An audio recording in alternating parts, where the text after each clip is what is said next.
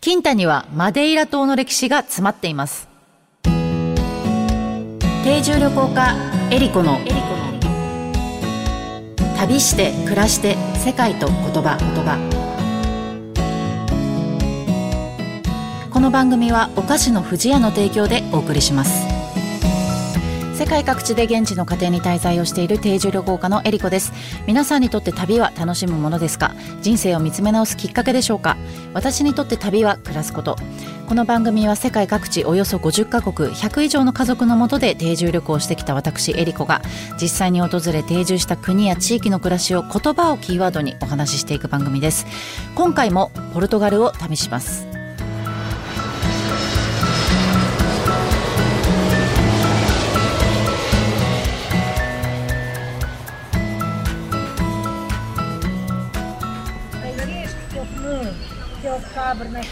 ポルトガル共和国南ヨーロッパのイベリア半島に位置するユーラシア大陸最西端の国です。北と東におよそ1200キロにわたってスペインと国境を接しています。人口約1000万人首都はリスボン。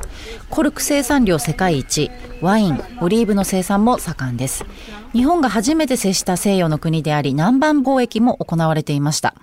パン屏風、コップなど日本語となったポルトガル語もたくさんあります。歴史的につながりの深い国です。えー、今年2023年はポルトガル人が日本にやってきて480周年にあたる年です。最近ではリタイア後の移住先やノマドワーク先としてもとても人気を集めている国です。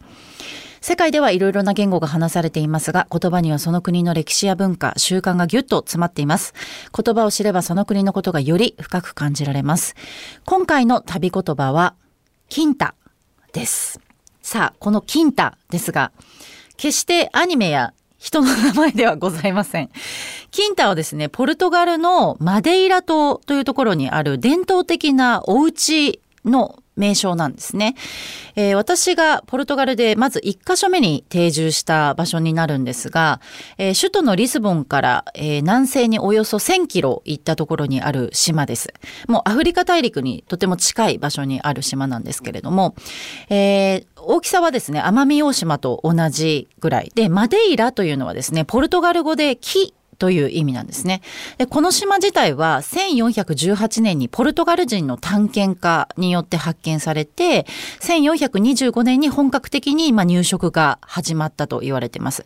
で、この入植した当時にですね、皆さんがこう島にこう到着したら、もう上陸できないほど木がもうぎっしりと生い茂っていたということから、このマデイラという名前が付けられたと言われています。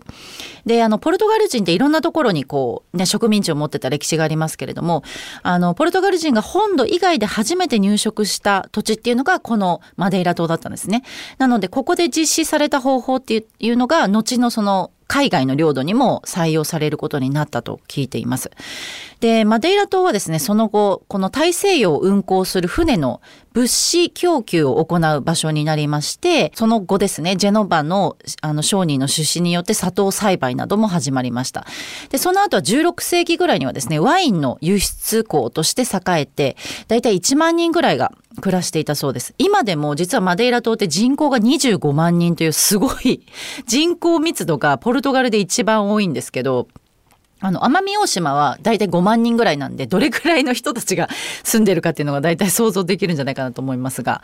で、このジェノバ出身のコロンブスですね、有名な。この人も砂糖交易のためにマデイラ島に滞在してたそうなんですよ。で、その時に隣の島にあるポルトサントっていうあの島があるんですけど、そこに暮らしてた女性と結婚したということで、まあ、とってもその、あの、現地では有名な、あの、話なんですけれども、そういう島としても知られています。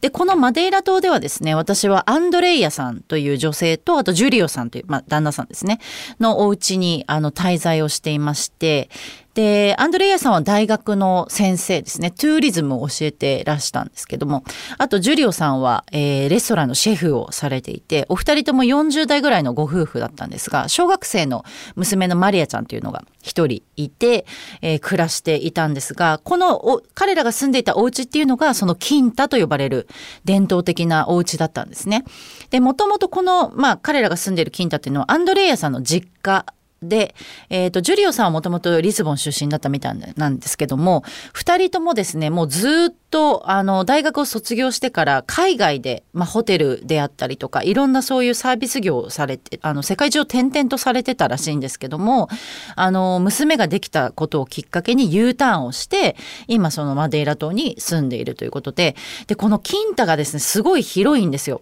こう敷地の中に3棟母屋が建ってていてでアンドレイヤさんのそのご夫婦とアンドレイヤさんのお母さんですね。ギータさんっていうんですけどギータさんはまた別の母屋に住んでいてだからまあ同じ敷地内で別の建物にこう住んでるっていう感じだったんですけど。でキンタ自体は草園っていう意味があるんですね。で家の中にこう大きな庭があるっていうのが特徴ででマデイラ島は昔からそのワインの輸出入の関係があってイギリスと経済的な関係の結びつきが強い場所だったんですね。で、19世紀頃はですね、まあ、気候がとってもいいっていうところで、あの、療養地としてこうイギリス人の人たちも結構訪れるようになっていたそうなんですけどもその観光客の宿泊施設として、えー、イギリス商人の人たちが建設した宿泊施設がもともとその金太の原型だったそうなんですよ。でその彼らはもう空き家になっていた邸宅をその草園だったりとか畑とかチャペルっていうのをその金太の中に作って、まあ、それを宿泊施設として使ってたっていうのがもともとなんだそうなんですけど今はもう普通にマデイラ人のあの住居というか、まあ、そういう場所として使われているんですが特にねすごい素敵だったのがお庭ですね。あのマデイラは花がとっても有名な島なんですけど毎年5月にフラワーフェスティバルっていうのもあって。あのすごいね花でこう街がこう彩られるんですがあの街の中にも公園が結構あるんですけども公園に行くとですね公園っていうよりも植物園みたいな感じですんごい大きい植物がなってたりとかあといろんな種類の花が咲き乱れていてとっても綺麗なんですけどもそれぞれの庭にもですねいろんな種類の花が植わっていたりするんですね。であのまあもちろんお花もそうなんですけど植物であったりとかあと菜園畑みたいなのもあってでそこであの食事に使用するハーブとか野菜とかあとトロピカルフルーツとかもねなって取れてたんですけども。で、どれぐらい種類がこの花ってあるんですかって聞いたら、だいたい100種類以上あるって言ってて、で、しかもそのほとんどが外来種だったって言うんですよね。いやそれはすごい面白いなと思ってえなんでそんな外来種がいっぱいあるんですかって聞いたらあのその昔ですねマデイラのマデイラ人って結構多くの人たちが出稼ぎに出てた時代があったそうなんですよ。でその出稼ぎに出てた時にあのその出稼ぎ先でそこで咲いている花の種をあの持ち帰ってきてマデイラ島にこう帰る時に持ち帰って、で、あの、毎週日曜日ってミサがあるじゃないですか。それ近所の人たちがみんなその教会に行って、ミサが終わった後に、その近所の人たちとおしゃべりをしながら、その種を交換し合って、ってたそうなんですね。そういう習慣があって、で、そのいろんな人からもらった種を自分の庭に植えてたそうなんですよ。で、その名残からもうすごい外来種が多いっていう特徴があるっていうので、すごいもうその庭を見てるだけでもね、すごいいろんな歴史を感じるなっていうふうに思ってすごい感心したんですけど、で、そのアンドレイヤさんが子供の頃っていうのは毎日だいたい午後4時ぐらいになるとお庭でこうお茶を飲むティータイムの時間っていうのがあったそうで、これもあのポルトガルの文化っていうか、まあ、イギリスの影響を強く受けてた習慣の一つだなと思ったんですよね。で、あの、彼らのお家の中にとっても面白い場所があって、まあ道路に面してるんですけど、お家自体が、あの、その入り口のところにですね、ちっちゃいバルコニーみたいな小屋があるんですよ。で、これ結構その金太についてるんですけど、これあの、カーサ・ドシュ・プラセイラスっていうふうに言われているまあ、小屋なんですけど、で、これ何かっていうと、マデイラ島にしかない小屋なんですが、そのアンドレイヤさんのお母さん、ギータさんが若かった頃、まあ、そのマデイラ島の人たちっていうのはとってもその保守的で、まず女の人が外を歩くっていうのはもう考えられない時代だったそうなんですよ。なので、まあ、スカートもね、履けなかったっておっしゃってたので、女性はもう家の中にいるもので外をこう歩けないっていう状態だったので、こういう小屋を建てて、で、まあ、外の様子はみんな見たいわけですから、このちょっと高めの小屋なんですね。あの、2階ぐらい。で、下をこう見渡せるっていうような感じなんですけども、で、女の人たちがその小屋に集まってって通り過ぎていく人たちとか外の様子を見ながらお茶を飲んでゴシップをしていたそうなんですね。だから通称ゴシップ小屋とも言われてるんですけど、で、小屋の中って外は見えるんだけど、外から中の様子が全く見えない作りになってるんですよ。なので、まあ、ギータさん曰く今でいうテレビを見てるような感じねって言って、まあそのいろんな人たちが通るから、それでああだこうだ言いながらお茶を飲んで楽しむのが、まあその当時の本当に娯楽だったっていうふうにおっしゃってたんですね。で、今はもう本当にあの島にはこういろんなね、新しい価値観がどんどん取り込まれてきて、まあ観光客もすごい多いですし、あの女性がね、こう水着になるってことも全然問題がなかったそうなんですけど、ここ本当数十年でもうガラッと変わったっていうので、なんかそういう話を聞くと、マデイラ人ってすごくこうあの新しいことにこう臨機応変に対応する人たちなのかなっていうふうにも思ったんですけれどもあとなんか家族とね話をしてたら昔はあの親とかまあ年上の人には絶対タメ口で話す人はいなかったそうなんですけど今はあのお孫さんとかもおばあちゃんに向かって普通にタメ口で話す時代になったって言ってなんかそれは嫌じゃないけどとっても不思議な感じがするっていうのはねおっしゃってましたね。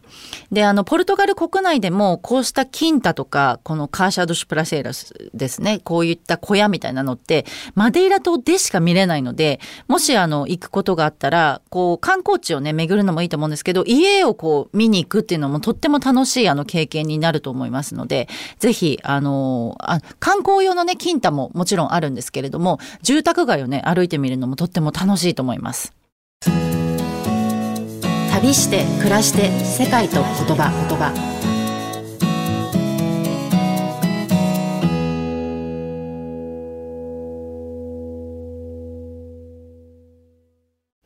ここでお知らせです。私、エリコのコラムが掲載されている、富士屋のウェブサイト、ペコちゃんの森が、富士屋ファミリー文化研究所としてリニューアルしました。ペコちゃんたちのイラストが可愛く、楽しいサイトになっており、新たな募集企画、ペコちゃんのポストもスタートしました。現在、ペコちゃんのポストでは、キッズイラストとファミリーエピソードを募集中。毎月ご応募いただいた中から一部をサイトに掲載します。ファミリーエピソードはお菓子のプレゼントもあるので、ぜひ応募してみてください。私、エリコのコラムでは、世界のお菓子をご紹介。ペコちゃんとの旅で出会った素敵な世界のお菓子を毎月ご紹介します。この他にもオリジナル壁紙カレンダーがダウンロードできるコーナーなどもあります。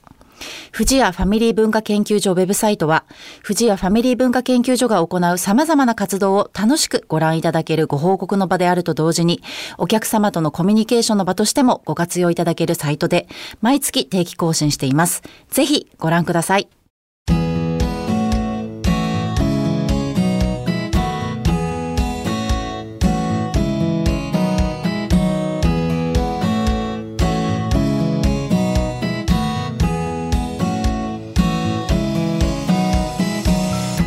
は皆様からの質問やコメントリクエストも大歓迎です。旅についてや海外の暮らしについての質問あなたの旅への思いなどをお送りください。メッセージの宛先は eriko.joqr.net